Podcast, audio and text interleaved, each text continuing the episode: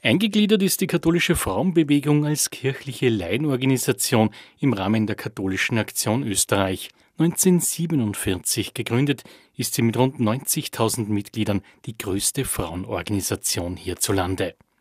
Lydia Lieskonig ist ehrenamtliche Vorsitzende der KfB Steiermark und stellvertretende Vorsitzende auf Österreich-Ebene. Sie weiß mehr.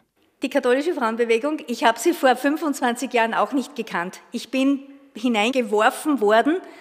Ich bin eingeladen worden zu einer Adventfeier der Katholischen Frauenbewegung und ich dachte, was wollen denn die von mir? Ich war hin und weg von diesen Frauen, das war eine kleine Dorfgemeinschaft, von diesem Selbstbewusstsein, von dieser Liebenswürdigkeit dieser Frauen, den Gottesdienst zu gestalten. Das hat mich also tief bewegt, weil ich nicht, ich bin schon katholisch sozialisiert immer gewesen, aber nicht so direkt.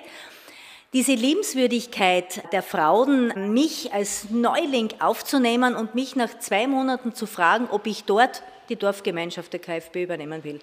So hat alles begonnen. Innerhalb der Katholischen Aktion ist die KfB die größte Teilorganisation. Und ich glaube, dass unsere Herren in der katholischen Kirche es schon bemerken, wie wesentlich wir sind.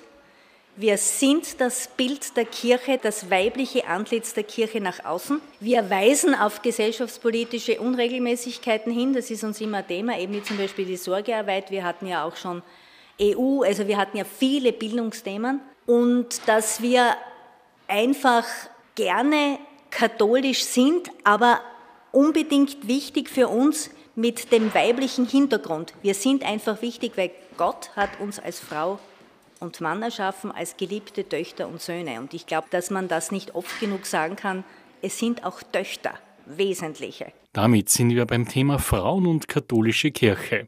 Wir sind als Töchter und Söhne in dieser katholischen Kirche aufgerufen, wir sind getauft und gefirmt. Aus diesem Anlass heraus sind wir auch berechtigt dazu, das Wort Gottes zu veröffentlichen. Und das aber nicht nur im stillen Kämmerchen, sondern in den Kirchen im öffentlichen Raum.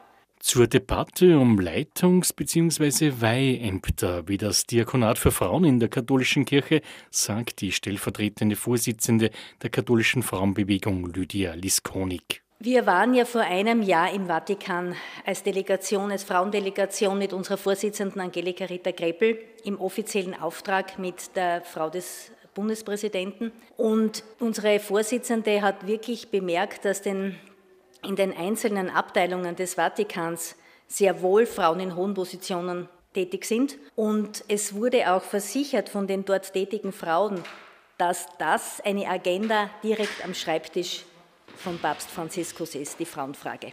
Ich weiß, dass das ein heißes Thema ist und ich denke aber, in unserer zweitausendjährigen Geschichte wird vieles langsamer gemahlen, als es notwendig ist. Aber ich denke, dass wir da auf einem Weg sind. Ob ich es noch erlebe, weiß ich nicht. Ich hoffe es. Aber für unsere nachfolgenden Generationen an, an Frauen wünsche ich es mir sehr.